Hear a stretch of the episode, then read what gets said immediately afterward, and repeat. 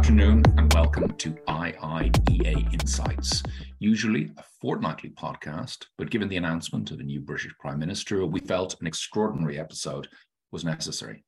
So, a particular thanks at short notice to our speakers Katie Balls, Deputy Political Editor at The Spectator, Katherine Butler, Associate Europe Editor at The Guardian, and Professor Matt Goodwin of the University of Kent. I'd like to take the opportunity at the outset to emphasize that this podcast was recorded before news of the tragic death of Her Majesty Queen Elizabeth was announced. I started off the discussion by asking Matt about his thoughts on the Conservative Parliamentary Party, how it's evolving, and what it all means for Prime Minister Truss. Well, uh, Liz Truss comes in as our 56th Prime Minister, uh, our third female Prime Minister, uh, our fourth consecutive uh, Conservative Prime Minister. A very different uh, Prime Minister, I think, from Boris Johnson. Uh, uh, she was supported by only around a third of the parliamentary party, so she is not really in as strong a position as Boris Johnson was initially coming into the Conservative Party. She's also I think it's fair to say more on the economic libertarian wing of the party than Boris Johnson ever was, and certainly than uh, than either um, Theresa May or David Cameron ever were. Um, and that's reflected in her cabinet. She's decided to fill her cabinet, I think, with a number of key uh, loyalists, uh, Trussites, if you will, uh, which again I think is a logical move for her. It reflects her weakness within the parliamentary party, and also it reflects just the scale of the challenge that she is going to face over the next six months. She and her team will know that with the energy crisis, the cost of living crisis, and the Conservative Party averaging only 31% in the polls, which is rock bottom for the Conservative Party, you can't really go lower than 30%, which is your kind of core vote uh, block.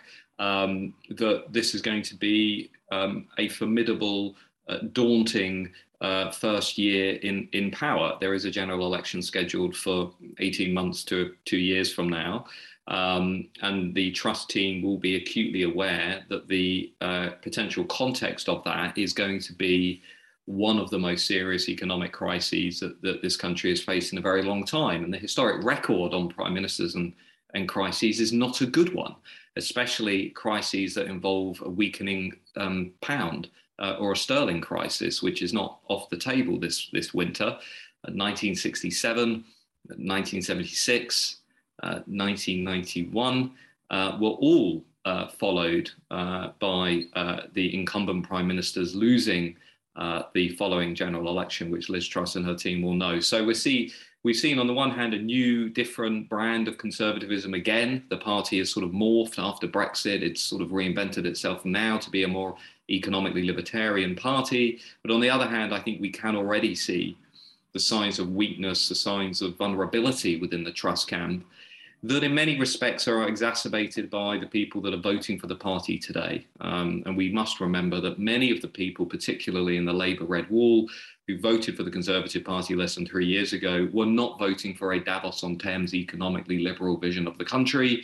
They were quite comfortable actually with using the state, even taxation, to try and make the economy fairer, to try and get a good national health service and good public services. And that is another tension that lies at the very heart of the Truss project. So the final thing I'll say is that, um, you know, looking ahead the next year or two, um, it's not completely inconceivable that that we may we may also see potentially not just um, another general election and, and the current polls suggesting that election would deliver a conservative defeat. But I'm not also completely opposed to the possibility of us seeing even another conservative leader, leader um, another conservative leader before that next general election, given the vulnerabilities that I've discussed. Okay, and, in terms of that faction, uh, that sort of free market faction that she's part of, how strong is that in the in the parliamentary party? Um, does it and does it go? Are there other free marketeers that don't support her, but are in the free market camp? It's a significant faction in the party. We know that most Conservative MPs do hold very economically liberal, pro free market attitudes. We've had surveys of MPs by the ESRC, among other research organizations that have shown that quite clearly. Um, but it's notable that, you know, more than 100 MPs were openly backing um, you know other candidates, Rishi Sunak, uh, Penny Mordaunt, candidates that really were not advocating this sort of low tax, small state, um, sort of classic late Thatcherite uh, model of the economy. And we all know Liz Truss is making a huge gamble here that, you know, reducing tax, uh, overturning the national insurance rise, um, trying to whittle down the state. Uh, is going to revive growth and allow the country to get control of inflation and move into the next election, being able to say things are turning around. We know a lot of mainstream economists are very skeptical of that view. We know that many mainstream economists would argue the big risk here is fueling inflation. And there's no real sense yet as to what the Truss plan is for the broader economic challenges facing the UK. What is the strategy for growth beyond um, uh, tax cuts and, and, corporation tax cuts? Uh, what is the strategy for reviving productivity? What is the strategy for levelling up? uh, which is going to become even harder to deliver in a context of high inflation? Um, and what is the strategy going forward for this amorphous, uh, so far ill defined concept of global Britain? What is the new position for the country in the world? Um, these are all huge questions, each of them. Um, but it, it, it, seems to me that, that the jury's out as to where Truss is going to go on those questions. Uh, we've already seen her commit to a 100 billion pound energy uh, plan uh, today um, in, in, early mid, mid, mid September.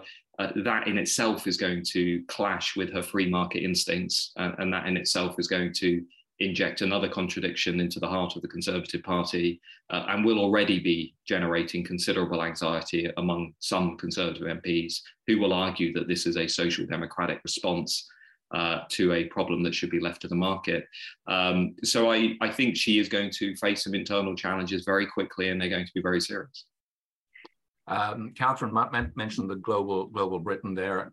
Clearly, Brexit a huge part of uh, shifting of, of, of, UK foreign policy, but many other things are happening. The war in Ukraine, Britain was seen to be uh, strong on, on and moved early in terms of supporting the, the, supporting Ukraine. Thoughts generally on this new yeah. administration and, and where you see foreign policy going?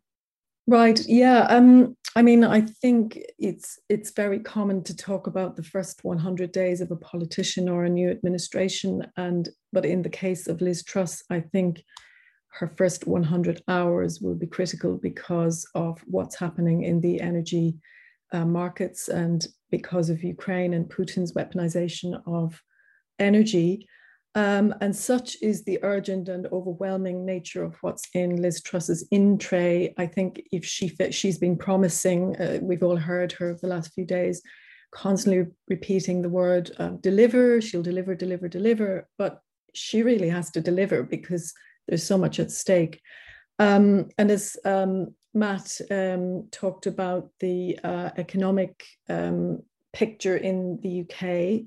I mean, everything is connected now. You know, um, what what she the, the energy crisis and the the economic plan she has outlined just today, uh, a couple of hours ago. Um, it's all connected to the global picture and the geopolitical picture. So you can't really disaggregate them.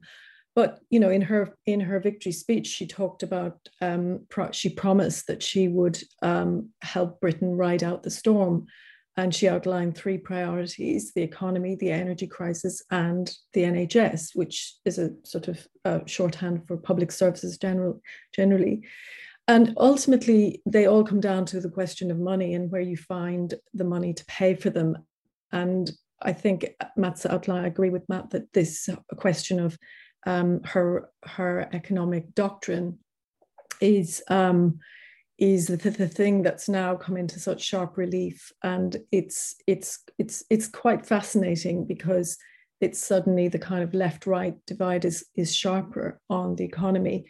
Um, but the, but the you know the, the the disconcerting thing is that no sooner was she you know up up until the weekend she was talking about um, financing uh, this turbocharging of Britain that she she plans um, and dealing with the energy energy crisis solely out of tax cuts and removing green levies on on fuel. Um, she's had to perform a kind of screeching handbrake turn in the last 48 hours, and uh, and you know we've heard that this plan outlined just a while ago. So um, that doesn't inspire a huge amount of confidence. Um, but it is um, it is there's a and there's a huge amount of a huge amount at at stake. Um, and it's it's there's a very complex set of problems facing her. So as i said she has very little time to prove that she can do it. She may crash and burn. We may uh, she may not even survive until the next election. Um, i mean i think in terms of her um, her style and her her her her political style. Um, she is very combative and um, she has been a bit of you know she has shown that she's she she can shoot from the hip a lot of the time but equally um, i think that you know there is there is a possibility that people will warm to her in a way that you know labor and others hadn't predicted and that she will actually if she if she can get a grip on this energy situation and assure people that they're not going to face ruin and that they're not going to lose their their livelihoods then you know she could turn it around and she could actually become quite popular. Um, in terms of the global um, picture i mean yes she she has um, made ukraine her number one priority um, and that's understandable. She's inherited this uh, commitment from Boris Johnson. Um, and the UK support is very popular in Ukraine. Zelensky uh, has been praising her already. She made uh, uh she has been speaking to him on the phone already. Um, she's committed to sending weapons to uh, Ukraine, and um, and I think she sees this as uh, well. You know, it's it's she's been channeling her inner Margaret Thatcher as well. We've seen this in the optics. You know, the imagery she's gone for. She's been photographed in the leadership campaign, and even before it, um, standing on a tank. You know, wearing a fur hat as she st- strode around Moscow. Um, and she's drawn some criticism and even derision for for that sort of attempt to be Margaret Thatcher. Um, uh, but and and it has to be said that you know we're not in the Thatcher era. We're in a much more complicated and dangerous era. So you know, is it? Um, it seems a bit facile and um, crass to be doing what what she's been doing. But maybe she thought that that was a useful thing to do um, for the Tory selectorate, and maybe now that she's actually in Downing Street, she'll take a more serious approach. Um, but how would you, in, in yeah. terms of her time as foreign secretary, you know, yeah. that allowed her to build up contacts in, in, in across the, the important capitals. Um, uh, you know, it was no secret here that people in the foreign policy community were anybody but Truss at the outset. Yeah. Uh, relations were, were not particularly good between uh, with her. Um, but in terms of other other, you know, the Paris, uh, Berlin, um, any any thoughts on how she went down as foreign secretary across the rest of the continent? I mean, the um, she's she she has drawn a lot of uh, criticism and um, even mockery for her initial sort of um, stumblings in in when she went to Moscow to meet um, Sergei Lavrov. She got um, she got mixed up about parts of Ukraine and and Russia. She um, and of course that gave Lavrov plenty of mileage. Now that doesn't concern her when it comes. She's not very diplomatic. I mean, she during the campaign, the leadership campaign, quite recently, she said um, she was asked whether Emmanuel Macron was a friend or a foe, and she replied, "Well, the jury is out." This has been a suggestion that it was, you know, meant in a mischievous tone, but I think that sort of characterizes her slightly um, clumsy approach. So it's it feels kind of out of place for a leading diplomat and for the foreign secretary to behave like that. And I think that's how she's been viewed. I mean, there has been a bit of, I think, snobbery about her as well. You know, she isn't the sort of public school, um, urbane foreign office type, and she makes she doesn't apologize for that. And I think that's another thing which maybe may endear her to ordinary people, if we can call them that. But you know, I, I, and I think now um, there's been, I, I, mean, just to to we, you mentioned um, the EU and and the and the um, tensions post Brexit. I think that's the thing that's obviously for Western European leaders, for EU leaders, uh, the poisoning of the relationship with the UK under her watch, it has to be said, in the last year especially. Um, that's the thing that's been uh, the you know to, the idea that that the EU UK relationship is now described as hostilities. I mean that is pretty stunning and um, and regressive, and she must take some responsibility for that on, in terms of foreign policy, and uh, Katherine alluded to it there, whether you know certain policies play well with the electorate. Uh, on a couple of those issues, Ukraine, for example, like it seems clearly up to now to be popular, but I think many many people across Europe are wondering that if we go through this really bad winter of energy shortages and certainly you know eye-watering prices to, to heat our homes, that that uh, that the support for Ukraine may dwindle do, do you see any sign of that so far, or do you think uh, Britain will, British public opinion will stand firmly behind um, the British position on Ukraine? Well, I think the reality of public opinion today is that the the cost of living crisis has has just smashed everything else off the agenda, and it's it's it's now. Uh, to give you one example, yesterday um, we're now at a point where when voters are asked what should be the priority for the new government, uh, 77%, uh, more than three quarters say uh, the cost of living crisis. It is the overriding priority for the country.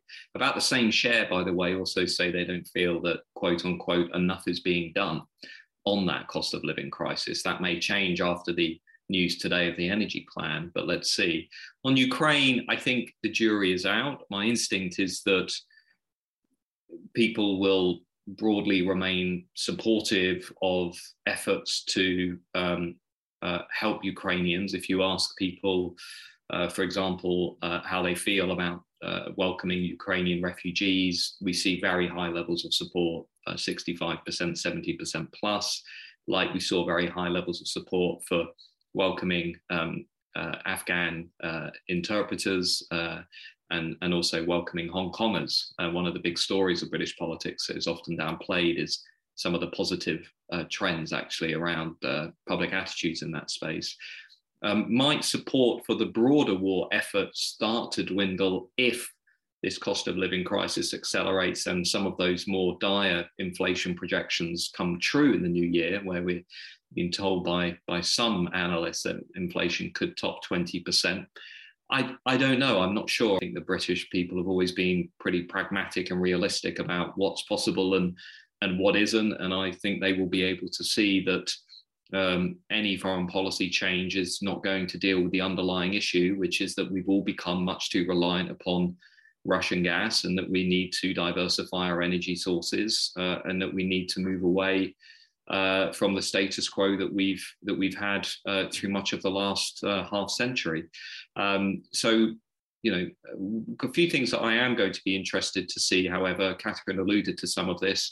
How is public opinion on net zero and things like environmental levies going to change? Uh, we've been polling some of that recently. There's pretty widespread support actually for removing uh, environmental levies from bills, even though the the financial impact is very minuscule uh, in comparison to some of the other tax changes. Are we going to see some some changes around net zero? Let's see. Um, are we going to see some changes around renationalisation? Um, you'll remember the Jeremy Corbyn era. Um, we tend to forget this, but about 70% of the country at that time supported renationalisation of key uh, of key industries.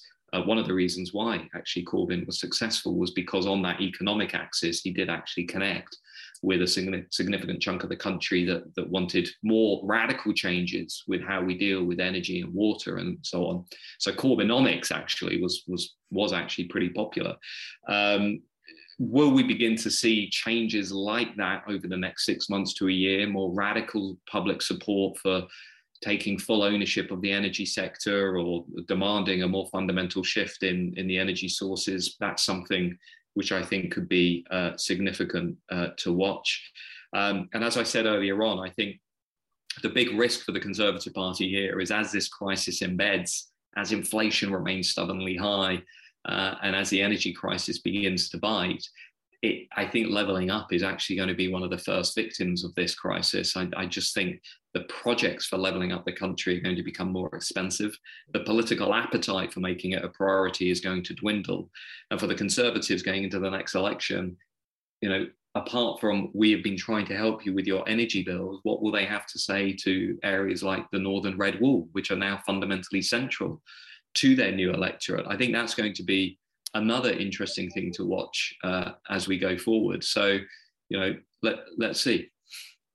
Uh, Katherine, the, the, Matt's point about Corbynomics actually being popular, it seems that public opinion, you know, is very different now in the UK compared to, to 40 years ago, and, and that in fact free market economics is much less popular and more interventionism is popular. And, you know, Liz Truss only a few days ago was talking about she was against handouts, and now there's this gargantuan 100 billion pound uh, bailout of, of, of, from from I can see households and businesses as well. It, does does that make it even more difficult for her to to come in at a time advocating uh, an economic philosophy that doesn't actually have you know such wide support, and could that hasten her uh, hasten her decline?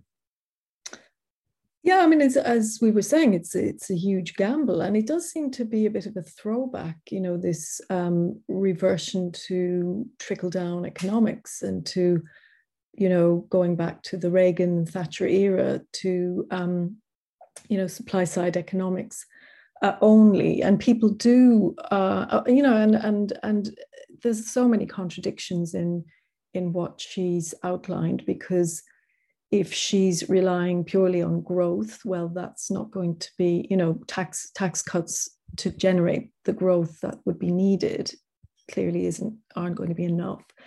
People, I don't think people necessarily see it as uh, left, right, or Corbyn, you know, to to to be pro Corbyn to say that they don't want to um, go bankrupt and and to have their livelihoods taken away from them. You know, I think they expect state to uh, intervene, especially when you know it isn't a, the energy the energy situation isn't a, a, sort of perfect market, is it? It's not a it's not a completely level playing field.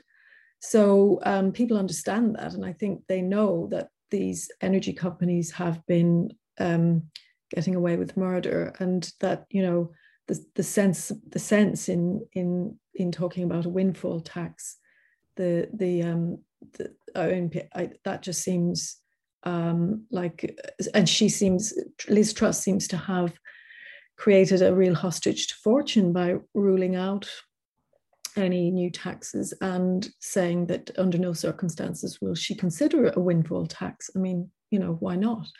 Uh, or extending the, the windfall tax that was already introduced.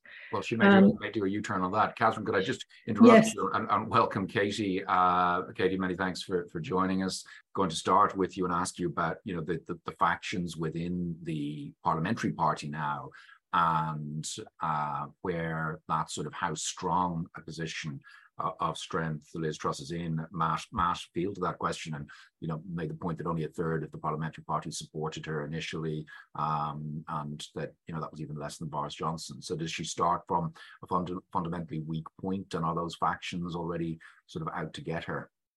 Yeah, I mean, I think just objectively, she is in a weak position than Boris Johnson and actually also Theresa May when she came in, in the sense that she has she she didn't have the highest number of MPs backing her in the parliamentary rounds. Both Theresa May and Boris Johnson had that. She did obviously later gain MPs and overtake Rishi Sunak. But I think if if MPs suddenly decide you're the one after all the polls suggest you have a 30 point lead. It's not the most sincere form of support there is. Um, and you have a situation also where you look at her mandate from the membership and her lead is, you know, that it's slimmer, that her margin of victory than Boris Johnson was over Jeremy Hunt. It's below what the membership polls were suggesting. So I still think it's fairly decisive victory in the sense it wasn't, you know, so close, but it isn't that huge. I think had it been higher, you you come in with a bit more of a sense of, you know, the clear winner, if that makes sense. Um, so it just does mean she's in a trickier position. That said, I think there's a few ways of looking at it. There are going to be so many, and there are now in a way, um, senior MPs now in the backbenchers who have had long front line front bench careers. So Michael Gove, Dominic Raab, you already have figures such as Theresa May. And these people have lots of views. They also know how to get their agenda through. So there is, and you also have Boris Johnson. So there is potential for lots of trouble on the backbenches. I think all the signs so far though suggest that Rishi Sunak does not want to, eh, or at least, you know, by does not want to at least carve out this idea that he is going to be a, a big rebel have this rival power base. Um, I think probably more problematic for Liz Truss to be Boris Johnson in the sense that he clearly does believe his time has been cut short. And even when he gives speeches congratulating Liz Truss, he leaves the door slightly open, you know, in subtle ways to suggest that it might not all be done for him. Um, so I, I think that's probably, if I had to pick between the two, I think Boris Johnson is probably has the potential to be more of an issue if he does stay in the Commons. That's what he said. Of course, people can change their mind when they have to register lots of income um, for their well-paid speeches. Um, but, uh, but I think the other, the flip side way of looking at it, and again, she's had a very loyal cabinet. Ultimately, there's only one figure attending cabinet, Michael Ellis, who backed Rishi Sunak and stuck with him. Um, but Michael Ellis is seen as a general government loyalist is not is I don't think it's particularly picking a, a huge, you know, passionate Rishi backer. Um, but I also think there is a sense, the flip side. So all that suggests in a way, oh, she's not going to be able to get anything through. It's going to be even worse parliamentary man- party management than under Boris Johnson. He earned his majority, she just inherits it. But then there's also the sense that the Tories have just gone through a very, very long leadership contest that most MPs think went on far too long. Um, they've already done a lot of bloodletting. They've had a really difficult period under Boris Johnson. And I, while I think there is a distinct lack of enthusiasm for Liz Truss amongst many of these MPs, I don't get the sense they're looking at the membership and their colleagues and thinking, we should go back and you know try and get someone else before the next election so i think the most likely outcome is that she does lead the party into the next election things can flare up but uh, i think there is just it's obviously easier said than done, but speaking to lots of MPs who backed Rishi Sunak or just didn't come out for anyone, um, I think they do just think the election is not too far away. There's lots of problems. They now just need to get on with it. The party already looked pretty self-indulgent over the summer. Um, and that's really where Labour started to get that consistent lead. Obviously, Matt will know more, but you know that's the point where I think have not having a government that can do anything is damaging, um, and therefore I do think there'll be an effort to let Liz Truss at least try and you know get her agenda through. She's been speaking a lot about delivery, and you were writing in Katherine's paper today, I think, about you know she's come straight in, she's replaced the uh, policy unit with uh, an, an, an, economics unit. Um, it seems to be, you know, one might get the impression that you know she clearly knows what she wants. How would you evaluate her capacity to manage and, and uh, multitask as, as any prime ministerial figure needs? Yeah, so I think with Liz Truss, I mean, I do, I, I think she just benefits consistently from low expectations. Okay. Ultimately, there is there is a caricature version of Liz Truss, and which is that she is, you know, people like to say that she is dim, that she's very lightweight. They point to the Instagram and uh, suggest that she doesn't have the, you know, the intellectual capacity to be environment secretary, let alone this. And this does, you see it a lot. And therefore, I think that it does mean people underestimate her. That's not to say she's going to be the best prime minister we ever see. Um, but I think it does just mean you have a situation where prime minister's questions, Liz Truss makes two successful jokes, um, which is pretty standard what you'd expect a prime minister to be able to do. And everyone said, wow, she, that's a triumph. She's really shown Keir Starmer. Um, so it does mean she can wrong foot her opponents to a degree. I think the other thing to note is she up until obviously becoming prime minister, is the longest serving cabinet minister of, of you know this government. Mm. In a sense, Michael Gove had a time out; she never did. So she's worked in lots of departments. Now, one criticism is has she worked in the really big departments where you have to, where you're under the most pressure? People say, oh, she's had easier departments, and the hardest department, justice, wasn't was a difficult spell for her. And but it does mean she has lots of views on what various departments should do, and she's also served under three prime ministers. So I think she's seen number ten under David Cameron, Theresa May. Boris Johnson, very different incarnations of Downing Street in each of those. And I think that she, it does mean she has a perspective of what she would do differently from seeing how all these people have worked. So you do have, uh, if you had had someone like Kemi Badenoch, who'd never been in cabinet, become prime minister, I don't know if they would have known what to do with the tools at their disposal when, when, they, when it comes to the machinery of government. Now they could have sought advice of course. But I think with Liz Truss, she has had lots of time to think about what she would do differently. And I think that's why with Downing Street, they very quickly have just, just torn up the floor plan, moved to dismay of lots of civil servants, moved them off to the cabinet office, brought in this new economic unit, uh, bringing in the whips office into Downing Street. So she does have a plan. It's just uh, there's a question as to if you shed lots of staff from Downing Street because you want to be more leaner, that I think lots of people say could be a good thing. Things get lost. It's hard to exert your influence if there's so many things doing different things and you can't keep a track on it. But there's also obviously the flip side, which is we're heading to several crises. And are you going to start actually feel as though you're actually quite short staffed and you don't have the backup you need if your ministers can't step up? Interesting. Um, Matt, Matt was talking about Tory support being extremely low and has just described winning the next election as, as, as climbing a Mount Everest. Um, would you think the Tory, the Conservative prospects are as are as poor as that? Um, yeah, I mean, Matt would know more than me on this. I, I, I think that I think it's, it's clearly seen as a challenge. I think everyone's working assumption in Westminster right now is there is perhaps a Labour minority government at the next election. I think we were working on the sense of probably some form of the other parties coming together. Um, but then again, about was it a year, a year and a half ago, lots of people were predicting 10 years of Boris Johnson. So things can change quickly. You, you don't know what's coming up the track. I think Liz Truss is in a very tricky position. And I think ultimately she's also taking an economic gamble of her plans. So if that if she pulls it off, and the situation and people feel their lives are improving you know then the fortune could change. But i think we've seen all over the world incumbent governments are really feeling the pain from the fact that we are in an economic emergency. Yeah absolutely. Um, Matt, I was, as we come to the final few minutes, I have to sort of move towards EU relations and, and um, uh, issues around the Northern Ireland Protocol, which uh, keep uh, people uh, very um, exercised over on this side of the Irish Sea. To, to what extent do you think picking a fight with the EU over the Northern Ireland Protocol, like I'm assuming the average voter in Britain really doesn't care about the details of the Northern Ireland Protocol, but is, is there any political gain for a government having a fight with the EU, or is that changing? And I particularly in, note in, in terms of your uh, recent writings showing that regret over leaving has risen quite substantially, and uh, public opinion has shifted on on uh, whether it was wise to leave the EU. There's certainly a risk facing the Conservative Party, uh, given the changes in the public mood around what's become their signature issue, which is Brexit. Uh, and the risk, I think, for the party is that it doubles down on a very um, a hard Brexit position uh, while perhaps failing to recognise that in the wider country, the salience of Brexit has declined considerably.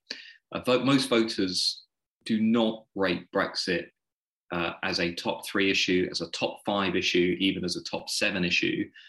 Um, as I said earlier, the overriding concern now is cost of living, the economy, and public services. And if you notice Truss's acceptance speech or her first speech as Prime Minister outside number 10 Downing Street, she listed priorities, uh, which I think actually reflected roughly where the country is. Uh, she talked about the economy, she talked about the NHS. She didn't really talk that much about Brexit. That, to me, perhaps is an early sign that she gets the fact that the agenda in the country has changed, the mood music in the country has changed. But the electoral problem for the Conservatives is still very visible. Um, today, the Conservatives are holding less than half of all Leave voters. Uh, that's a massive problem for a party that is now wholly dependent upon Leave voters. Uh, Boris Johnson won three quarters of them, in fact, more than three quarters of them in 2019. Uh, the Conservative Party is only holding around half of all the people that voted Conservative in 2019. Um, Truss needs to find a way to bring them back. And there may be people in the cabinet, Katie will know this more better than me, um, but there may be people who think, well, look, a bit of a dust up with the EU on Northern Ireland, a bit of a dust up with France on the small boats crossing the English Channel might actually be what they need to try and give a nod to some of those voters that actually they need to come home, they need to come back into the Conservative tent. Because, you know, I've written about this last week that if the Conservatives don't find a way of putting the pieces back together in that coalition, a bit like Humpty Dumpty, they are going to face a nightmare scenario because there is absolutely no way that university graduates, middle class professionals, millennials, and Zoomers in the blue wall are going to vote for the Conservatives at an election less than two years from now. It ain't going to happen. Dominic Raab is going to lose his seat among many other uh, blue wall Southern Conservatives. The backlash to the party is growing uh, and it is strong. And Truss, to me, I think risks being sort of toxified by the Johnson legacy. Um, put it this way we asked voters this week give us one word um, that defines one word that, that, that to you captures the Conservative Party. The most popular, and this is all voters, not just Labour, not just Remainers, all voters, nationally representative. The most popular word was liars. The second was corrupt. And that, this is today. This is after, this is this week as Truss was coming in and Johnson was leaving. So the, the legacy problems of the previous administration are enormous. I was surprised she embraced Johnson so strongly in the uh, speeches that she gave this week. I personally think it would have been better for her to acknowledge some of the mistakes that were made. But this is a tension now that's at the heart of the Conservative Party. It's consciously swiveled to be pro Brexit, and that made sense in 2019, and it made sense until Brexit was delivered. But it's now somehow got to hold that 2019 coalition while keeping Labour and the sort of emerging progressive alliance and, and those voters in parts of the parts of the rest of the country uh, away from power. And to do that, it's got to maintain a four-point lead in the polls because it's majority it's majority or bust, right? For the Conservative Party, Dan, you know this better than I do. Nobody's going to work with the Conservative Party if the, if we do have a hung parliament. Not even the DUP, I bet. So therefore, it's majority or bust, and that means at least a four-point lead in the polls. And at the moment, they're averaging a ten-point deficit. Katie, I, I, hope to squeeze a question in on, on Keir Starmer and the Labour Party and whether they can take advantage of this. But Katherine, what, what's your sense about the Truss uh, government taking a position on the Northern Ireland Protocol? Is it going to be uh, is it going to be confrontational? And and do you see evaluating both you know the the Brussels and Irish side? Do you see the square being circled? You know, it's a very binary choice here yeah. to solve. Do you, do you see a resolution that that both sides, if not the DUP and the unionism, can get on board with? But do, do you see a resolution to it? Um, it's volatile because um, you know a couple of days ago, I think the feeling was that um, she tr- Truss um, was uh, not you know probably in the mood for compromise and settlement. Her appointment of Chris Heaton Harris and um, uh, Steve Baker to the Northern Ireland jobs um, made people think that, uh, you know, hang on, does she does she actually want a deal? It's difficult to read because possibly she appointed these hardliners. Both both of them are arch Brexiters, um, and it doesn't seem obvious that you would appoint people like that if you want a settlement, but it could be the Nixon to China principle that you know you you you make the you send the the sort of hardliners in to to do the deal.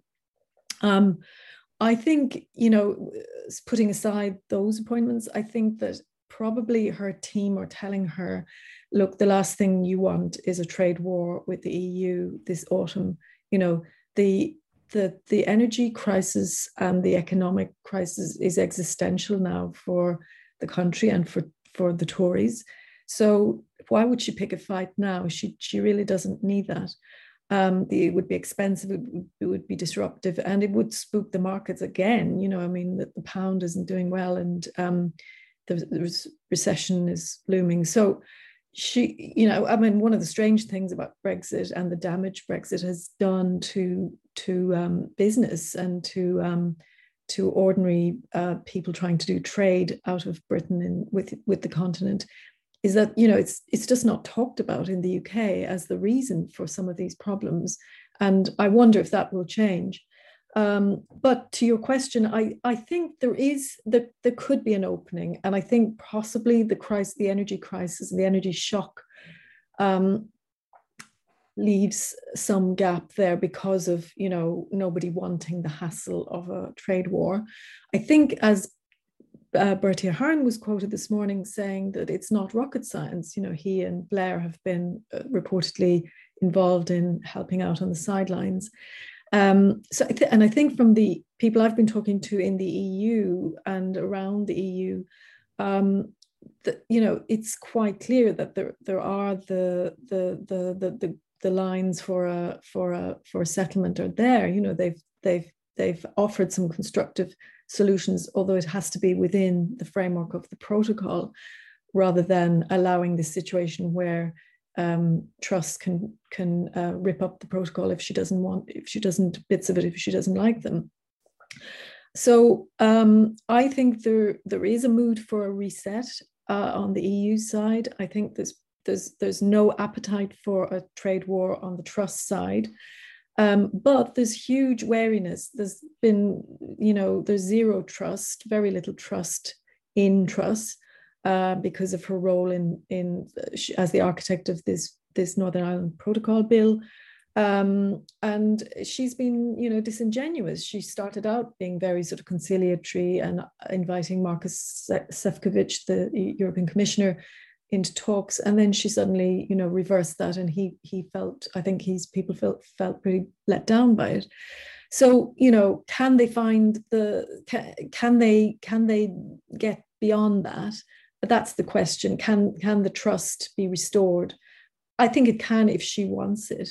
And i think the circumstances at the moment the, the lack of bandwidth for anything but the energy crisis and um, for keeping the lights on this autumn mean that possibly she will want to compromise. But the, the big um, caveat with that is that any compromise she does, she'll want to be able to sell it as a victory because she is, of course, still in hooked to the ERG, the uh, hardliners on Brexit. Katie, do you think there'll be a confrontation? I mean, I, I think she clearly has a hawkish position on this. She has a robust position. And I think to Katherine's point, she doesn't have that much space domestically to to move too much in, in terms of compromise. Liz Truss made the final two by winning to support the right of the party in terms of the parliamentary party. That includes members of the European Research Group. You don't need to look far in her cabinet. Suella Braverman, Jacob Rees-Mogg. I think the fact that Steve Baker has now been appointed in a junior ministerial role tells you how I, I'm not I'm not sure there is. I think Liz Truss would like to talk and find a solution, but in terms of how much room for maneuver she has, I don't think there's. She does need to show to her supporters there is action on this, and I think her perspective is that she tried to play nice in these negotiations with the visit um, that Katherine mentioned and so forth.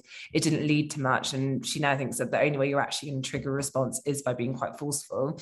Um, and I, I think that's to, probably to understand her thinking. I think that's where she is. Thanks for that.